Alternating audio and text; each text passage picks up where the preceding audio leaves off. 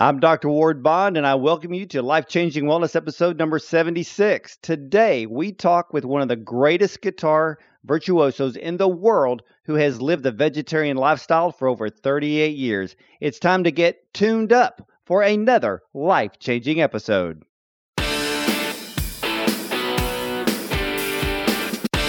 This is Dr. Ward Bond's Life Changing Wellness. Life Changing Wellness. Here's Dr. Ward Bond. Well, welcome everyone. We have a fantastic show for you, and you know that uh, I like to bring you the best, and you're going to get the best today. And before we begin, please head over to iTunes after the interview with my guest today, rate and review the show for me, and I thank you ahead of time for making our show great. And I encourage you to look up my show page on radiomd.com slash Dr. Bond. While many artists fit easily into a single category, my guest today, Steve Vai, remains unclassifiable. He is a musical alchemist of the highest order, and throughout the years, Steve Vai has awed fans of all genres with his exceptional guitar skills and musicianship. He boasts career sales of over 15 million records, 15 Grammy nominations, and three Grammy wins, and has toured the world as a solo artist, as a member of G3, and with Frank Zappa and bands such as Alcatrazz, the David Lee Roth Band, and Whitesnake. While as an accomplished audio producer, Vai has written, produced, and engineered all of his solo albums released via Favored Nations, his own independent record label that has released over 70 albums by legendary musicians. And for Steve Vai, virtuosity and versatility are not mutually exclusive. He has created music for blockbuster films, best selling video games, national sports franchises, and corporate brand initiatives. And his career accomplishments have earned him honorary doctorates from Berklee College of Music and Musicians Institute. Well, I am honored to introduce to you absolutely unclassifiable, the great Steve Vai. Welcome to the show. Thanks so much, boy. I, listening to that, I, I, I wonder if I'm what people think I am. uh, I could tell you from all of my friends who are guitar players uh, and fans of yours, uh, you definitely fit that uh, very, very well. and uh, so um, we'll get into that in a moment. But I want to ask you something because the reason I wanted you on the show is because I learned um, that you have been vegetarian for over 38 years. What led you to being vegetarian? Yeah. Well, it's interesting. You know, I, I kind of feel everybody kind of has to find what's right for them.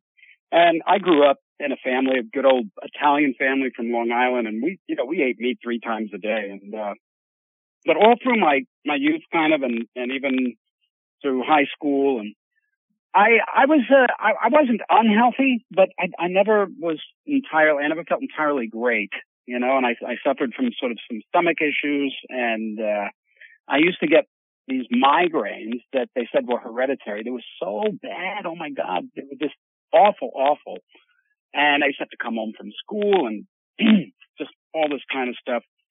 And I, I found myself kind of um, at, at one point, and this this affects uh, also mentally.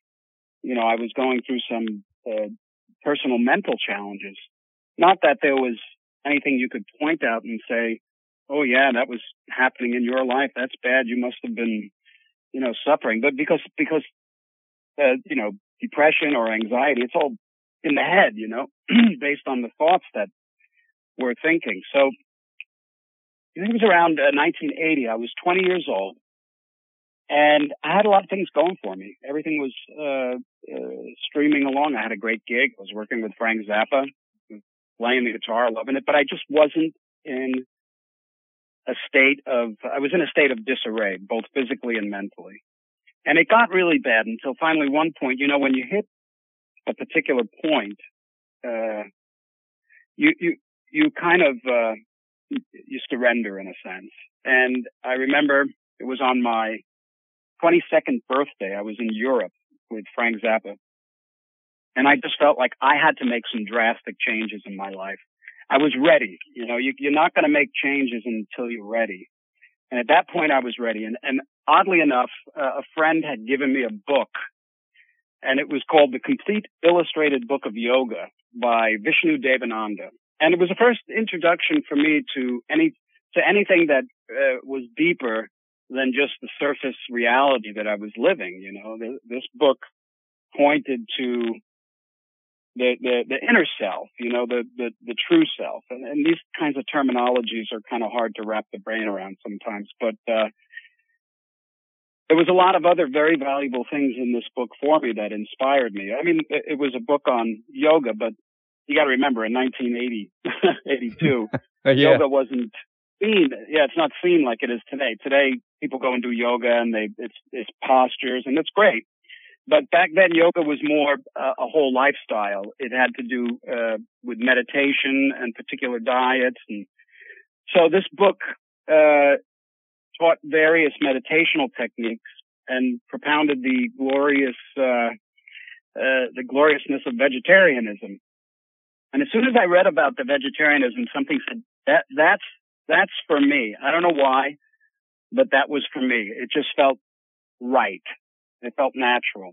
So at that time, I, I kind of became almost a little obsessed and neurotic about it, you know, where I just stopped everything. I was, I was smoking. I stopped smoking. I stopped eating anything that had preservatives or anything like that. And I became a vegetarian. Now I don't, there was a, there was a shift, a whole shift in my consciousness at that time too, very slowly.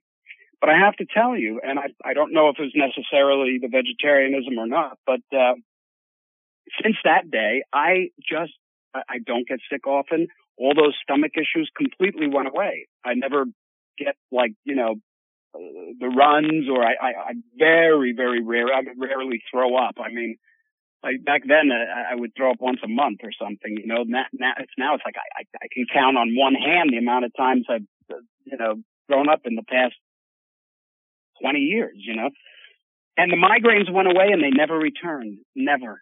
Not even one. Wow, that's, that's amazing. That's that's, that's uh, yeah. Now, like I say, I don't know if it's uh, from the vegetarianism, but it just felt right to me. And I'm not a, you know, I don't wave a flag.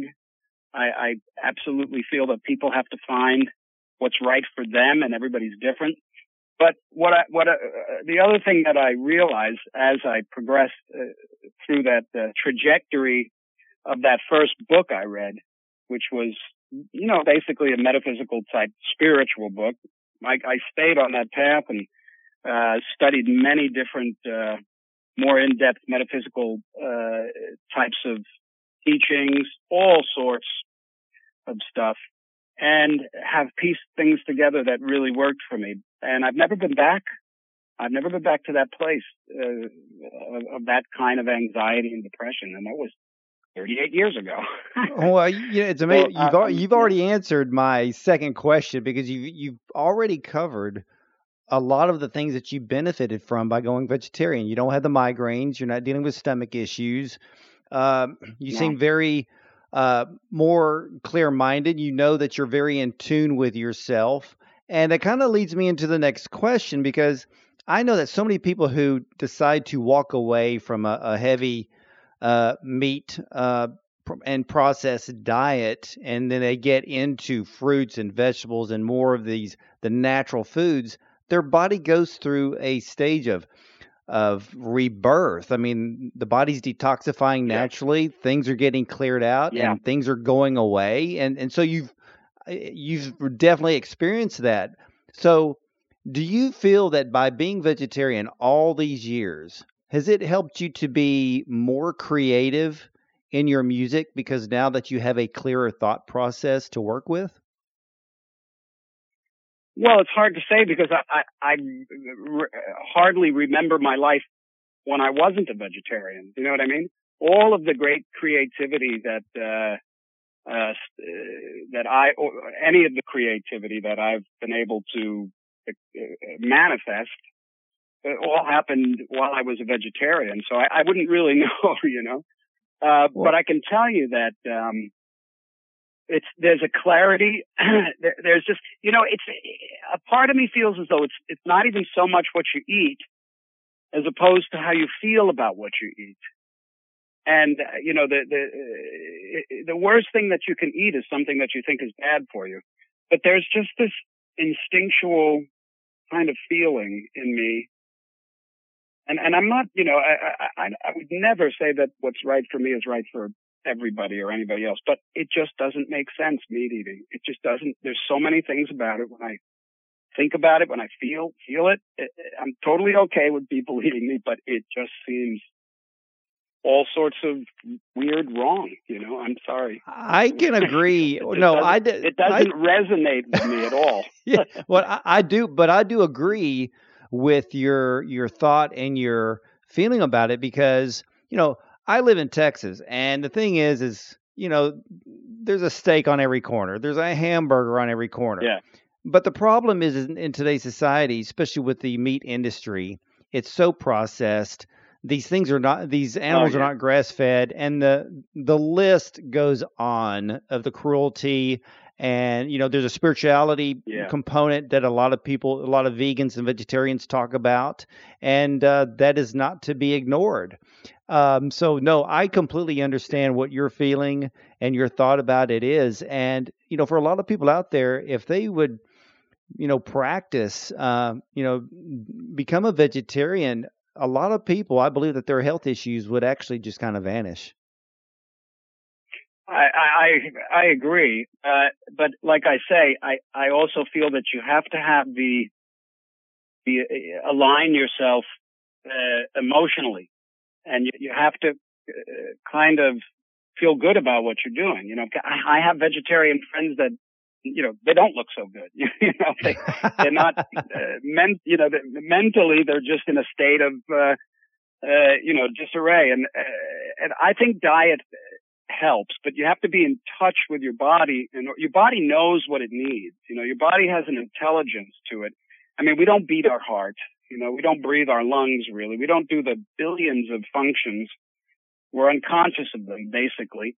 and and your body, you know, the billions of functions that your body does, and it requires uh, you to be in alignment to do the best job that it can. And uh, so, so you know, being in alignment with your body and, and being able to listen to it. Most people, you know, I, I know this because this is the way I was. They're in their head, if you put your attention in your body, it kind of you, you get a, a feeling of first of all, what it is you're, you're feeling, you know, and, um, it, it can guide you because to, to tell somebody of the, the benefits of, let's say, being a vegetarian and you can prove it. You can show it on paper. You can show it. It's not gonna, it's not gonna change somebody until they're ready and they, they just have that inner conviction. But, uh, I know for me, once I went vegetarian, everything changed for me. Well, you know, Steve, I can uh, understand that thought process because there are people who can uh, go on a diet. You know, there's a lot of people that say, "Oh, yeah, I'm, I'm going on a vegetarian diet," and then there are those like you who actually have a vegetarian lifestyle, and those two things are completely different from one another. Even though the meals may look the same, but a diet and a lifestyle are two different things.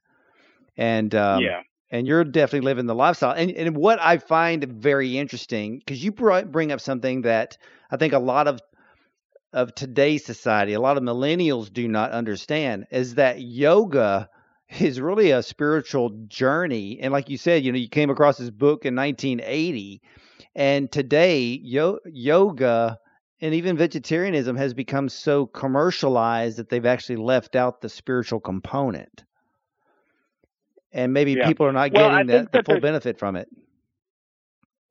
Well, they they will eventually. They they are gradually. The the whole world is changing slowly. A, a, a section of the whole world. The, the, people are becoming more conscious. You know, I mean, sure, you open up the newspaper and what, turn on the TV, and you think we're all going to hell in a handbag.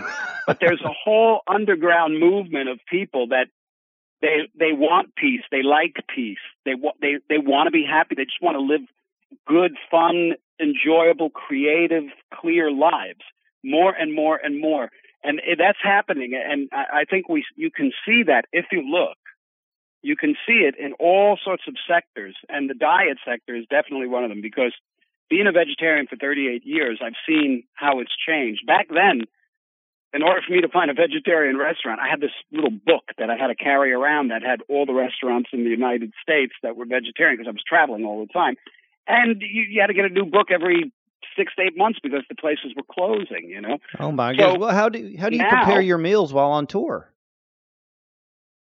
Oh, I can find something to eat anywhere, you know. And also now th- these days, I, uh, uh, you know, you you put it on your rider. You say after after the show, Steve would like to have, you know, and you just kind of spill out a bunch of stuff, and it's there, you know. And you can now you can say organic. Back then, organic was a weird word. Meditation was a weird word. Yoga, vegetarianism, they're all kind of underground. But look at it now. I mean, it's it's a it's the way people are evolving, you know. And I think you're going to see. Well, you can just see it. There's less and less smoking, less and less meat eating, more and more and more conscious living, more and more. I mean, when I moved to LA in 1980, we had smog alerts. You would walk outside, and there was always a layer of green and orange in the air and they had l- alerts from one to four. And on a stage four smog alert, they recommended you don't go outside. And when you go outside, you'd look, there was a thick layer of disgusting stuff in the air. Oh my goodness! Th- That's not here. It's not here anymore. I never, you ne- hardly ever see smog ever because we're changing. People are changing. And it's good. It's beautiful to watch. It is, and I think a lot of people um, have pushed for that change. You know, a lot of companies are, uh, a lot of restaurants are changing their menus. A lot of companies are changing the way that they process and and uh, grow or raise their food uh, for the public, and and, and the public has the public has demanded uh, you know healthier choices. But you know, I have been backstage at, at, at concerts more times than I can count. And one thing I've noticed in the last few years is that more and more musicians are they seem to be choosing a healthier lifestyle. Now, has green tea actually replaced whiskey and beer now? well, I was never a drinker, really, you know, and uh, all the bands I've been in, uh, the guys are sober. You know, they've either they've either been through it or they just were never in it. You know, so I, I don't. Uh, let me see. What do we drink? Well, You know, let me ask you this because I know that at the age of 12, you started taking guitar lessons from Joe Satriani. And then at 18, you began your professional music career transcribing for, which I f- find amazing, and then playing with the legendary Frank Zappa. Are you surprised where your Mhm. career has taken you and how you are now considered by the fans as one of the greatest guitarists in all the world? Well, yeah, it's always a a surprise and delight. I mean, it's it's it's kind of like um, you put your you put your head down and you you- get a creative idea. And when when I look back through my career, there was the, the one thing that was always paramount. Uh, There there a lot of things were important. How you're going to make a living? How you're going to uh, uh, who you're going to work with? How you're going to get your music out? How you're going to pay for it? All these things they were they were important, but they weren't of vital importance. Of vital importance to me seems to have always been a good idea. You know, when when a good idea would come, a compelling idea, when a creative per, when when a person gets a creative idea that's really compelling, it's almost like you become myopic. You know, you I would just do it, and there was so much enjoyment in picking up the guitar and not being able to do something and then working on it and then being able to do it and and hearing music in my head and that how the music moved me and how I would create it. So that that's all I did, and it's all I ever do. And and I the success kind of uh, was a consequence of that, I think. And I'm, I'm, I'm incredibly grateful. I never expected to achieve all of this, but it's really a byproduct, I think, because I, it's not the. I know this sounds cliche, but it, it's not the um, the reason I do it, and I don't think it's the reason why anybody does things that they love, you know, for the money or the fame, because the money and fame have have its challenges too, you know. Sure. Um, but yeah, but uh, but it, it, can be very nice, and I'm very grateful and appreciative because. Well, let me ask you something, my, Steve, because you know we all know as fans and and music lovers um, that you have there. There's no denying your incredible skill when it comes to playing the guitar and writing. But I read uh, probably one of the many articles that were in all the guitar magazines. I think Guitar World was definitely one of them. And do you still practice ear training on a daily or weekly basis? Well, um, formally, no. I mean, I, I don't usually sit and listen to intervals and try to name them or transcribe stuff to to improve my ears. But whenever you pick up an instrument and you're searching for a melody inside your inner ear, it's a form of ear training. Yeah, I get that. I get that. You know, because I, I have read so much in the past where, you know, you had really put a strong emphasis on that, which I think is really great. Um, I've oh, got. Oh yeah. I've That's got your a da- best friend. Having a good ear is your best friend. Yeah, I've got a, a son and daughter, and my son always seemed to be playing by ear. My daughter would play by ear, but then at the same time, she, you know, would learn how to to read music, and so it, it was really interesting to watch him do that. But I want to kind of step back uh, yeah. uh, for uh, for the past uh, few months or ye- for the last year. You have recently toured with Zakk Wylde, Yngwie Malmsteen, Nuno Bettencourt, and Tosin Abasi. And all of them have very mm-hmm. different guitar styles. So when you put Generation Axe together, what were you looking for when choosing fellow guitarist? Well, the diversity, but also they needed to be able to function on the same playground, so to speak. And, and all of them have uh, sort of a heavy rock if not metal integrity. But it's the world they live in, and they're completely authentic at what they do. These guys, each one of those guys, are accomplished. They've they've been through the ropes. They've had they have well. Tosin's kind of you know he's new, yeah, but he's he's fantastic. Yeah, but all those guys are very confident in what they do. They uh, they're fun to tour with, and they uh, they're just bosses. You know what I mean? They, no, they, they we, yeah. I actually I ran into Zakk Um, oh we had God. left L, we had left L.A. flying into Houston. I think he was going down to South America for tour, and I ran into him, and he's just the nicest guy in the world. And and I've seen all these guys yeah, as well as you in, yeah. in, in concert. Well, I want to ask you something. Um, are we going to see more uh, more Generation Axe and um, is Generation Axe is it considered a spinoff of your famous uh, G3 concerts? Well, well, G3 was something that my buddy Joe Satriani put together, and uh, you know, I was I, I, do G3 tours occasionally. In the beginning, I I was pretty consistent with them, uh, and they're fantastic tours, but they're just a little different than this. Uh, G3 is more like individual bands and artists. Like you know, if Joe performed, he would do a set, and then there'd be a break and they'd change the stage and then I might do a set, you know.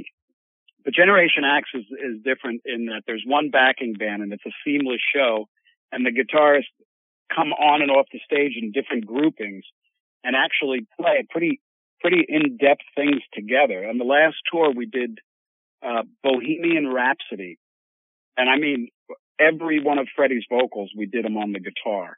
Oh my god! I got every one of the vocals. You can't believe how beautiful it sounds, and it was. The, I, I, it was so nice to stand up there and to hear those beautiful guitars humming in perfect harmony. Such a classic, iconic song. It just resonates right through you, and it really connects you with the other guys because you have to listen. You have to listen really, really closely and breathe. You have, even have to breathe with them. You know what I mean? Oh it, yeah, it was really nice. And yeah. Well, have you? Uh, well, the, did well then? Have you seen uh, the movie Bohemian Bohemian Rhapsody? Yeah, I did. I, I loved it. it. I yeah, loved I it. it was. Uh, it, it, I was a huge, huge Queen fan. Well, I am a huge Queen fan. As a matter of fact, Brian May is my favorite rock guitarist. Well, I was going to ask you, and that absolutely surprises me. I mean, Brian May is up there, but what is it about Brian May that uh, leaves you in awe? His choice of notes, the tone in his fingers, the way the way he phrases thing, things. It's completely mature and it's beautiful, and the way he can appropriate the guitar to a song organically to make it work. And you know, he has he has great chops. You know, he's not necessarily like a shredder, but every every note that he plays has its own zip code. You know, it, it's just so beautifully rounded, and and that's just a single note chord playing. I mean, as far as orchestrating guitars, there's nobody that that, that I've ever heard, ever, that even that even knocks on the door that he the, the house that he lives in do you know what I mean? Yeah. It's phenomenal. I mean, he's unique in the most superlative sense of the word. And you know, and it's it, I find it also uh, incredible, even amazing, and even magical that the guitar that he plays, I believe, is the one that he and his father know, actually right? built together, and he's never yeah. strayed away from that one guitar. He he didn't go to Fender, he didn't go to Ibanez or PRS or Gibson he had that one guitar, um, and to me, that was that guitar is probably probably one of the most priceless um, pieces of music history in the world. If we think about Absolutely. it, Absolutely, it's a phenomenon. I mean, it's a phenomenon that guitar.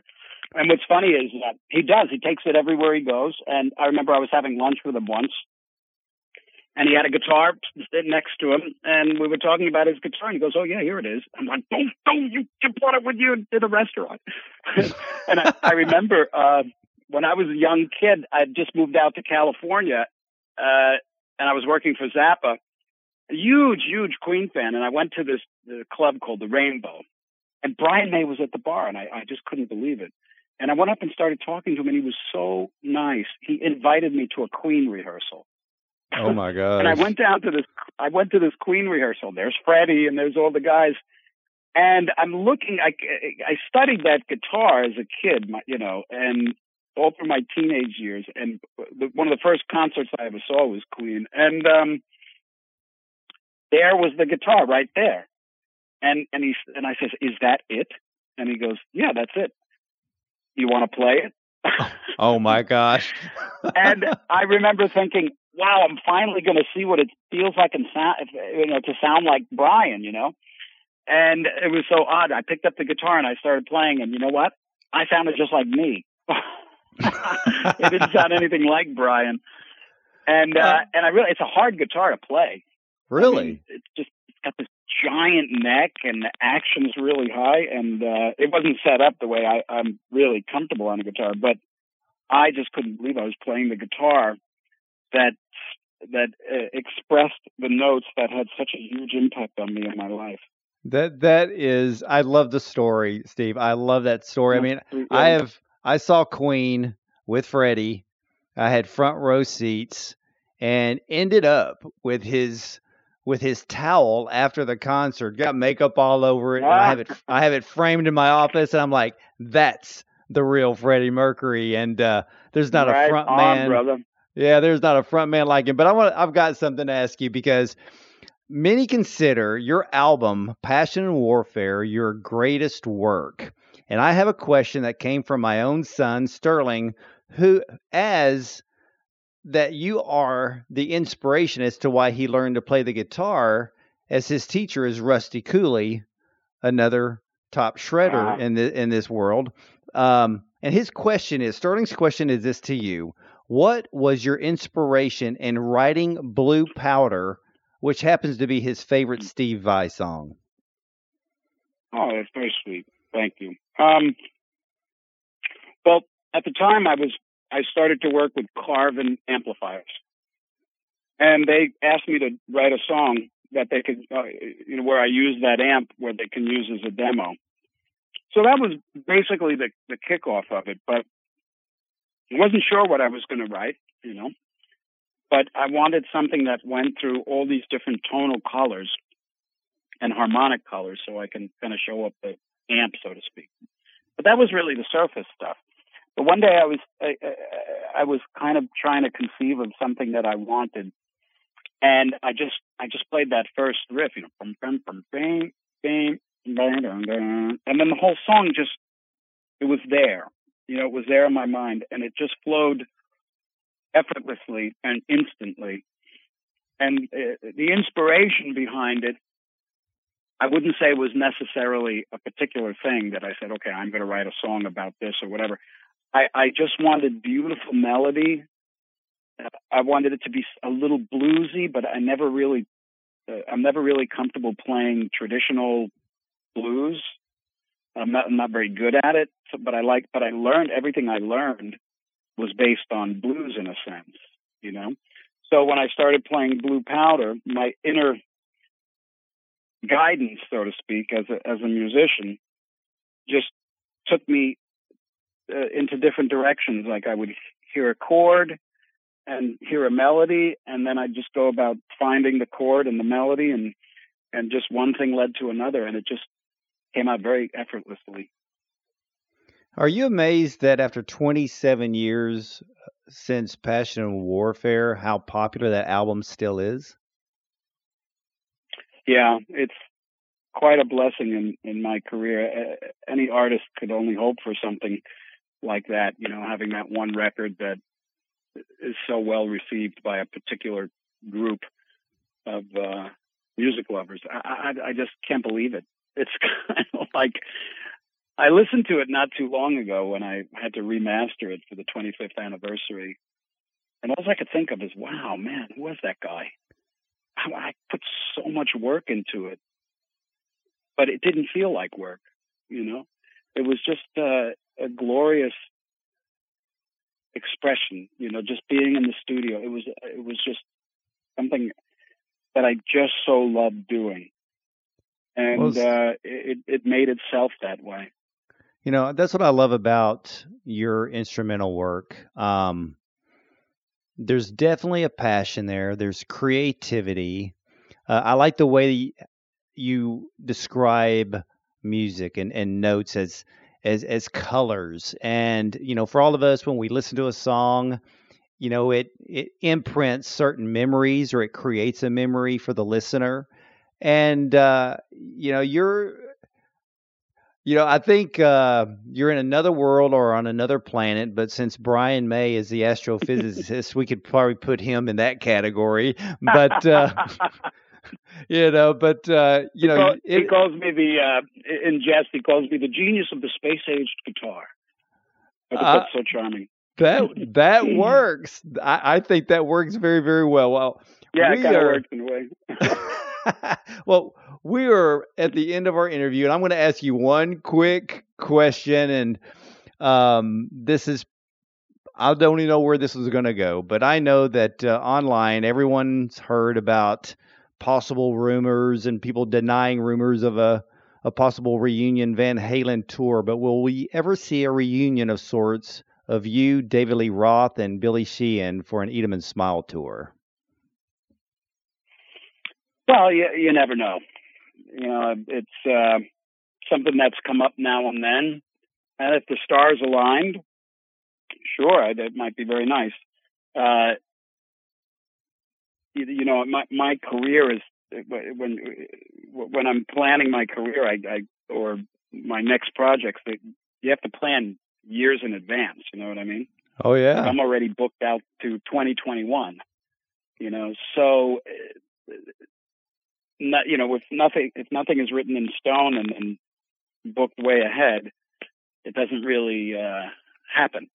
And uh, with this kind of thing, you know, Dave, uh, when we've spoken about it, it, the timing just wasn't quite right. Well, that is the most diplomatic answer I have heard, and I think uh, you answered that extremely well. Thank you. I've had a lot of practice. I bet you have. Well, well, Steve, my gosh, you have not only made my day, you have made the day of many fans, and I want to thank you so much for coming on to Life Changing Wellness, talking about your vegetarian lifestyle, but also sharing your thoughts in the areas of music and your career. And uh, just one little quick question: What are we looking uh, into the future for 2019 for Steve Vai?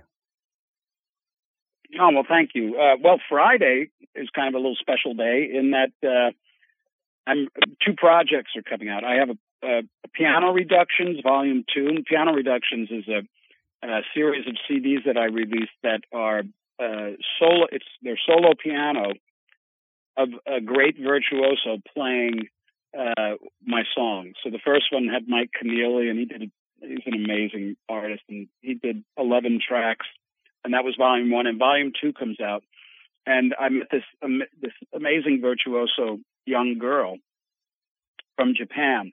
Her name is Miho Arai, and uh, she just tore it up. And it's a beautiful record, and that comes out Friday. And also on Friday, uh, you know, it's interesting. Quite often, I get asked by young musicians what the uh, value is or the importance of understanding music theory. And I always tell them, well, it, it, it doesn't matter if you know music theory or not in order to be a effective musician, but it always helps. It can always it can help. Uh, so I actually wrote a book, and it's coming out Friday, and it's called Vaideology: Basic Music Theory for Guitar Players. And I really feel that if there's guitar players out there that have a question mark over their head, it's it's basics, but it's comprehensive, and it's something I always wanted to do. It's sort of my contribution because I, I I've always loved music theory. I've embraced it. I utilize it, and now it's it's just laid out in a very practical, easy to follow form. And after that, I'm going off the grid and gonna hunker down in the studio and reinvent myself as a guitar player. Ah, fantastic, fantastic. Uh, again, Steve, it has been an absolute honor and a pleasure having you on the show today. And um, ladies and gentlemen, uh, definitely go out, buy his albums, check out his work. If you don't know who Steve Vai is, but I know a lot of you who are my friends and listeners, you're as guitar crazy as I am, and you exa- you know exactly who this man is. And for those of you who want to learn more, go get his book. And Steve, where can they purchase your new book? Oh, you can get it on my website. You can get it uh, through the Hal Leonard site. You can get it at any music store um, or you can download the PDF in various online stores. It's pretty easy to get. That's the uh, the the music theory book.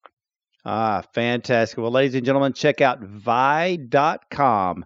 And remember to catch every episode of Life Changing Wellness. Just hit subscribe on iTunes or on my show page at radiomd.com slash Dr. Bond. And if I can ask you a favor, please take 30 seconds, rate the show on iTunes. I want to thank you for doing that for me as we want to bring you the best show possible. And now you can download our show on Spotify. Just look up Dr. Bond's Life Changing Wellness, and you can learn more about me at drwardbond.com. And don't forget, every Friday, our radio show in Chicago on 1590 AM WCGO between 4 and 5 p.m. So check us out. We have more amazing guests and amazing topics to make you feel better. So thank you for listening to Life Changing Wellness. I'm Dr. Ward Bond. And remember, something spectacular happens when you treat your body right. Have a blessed day, everyone.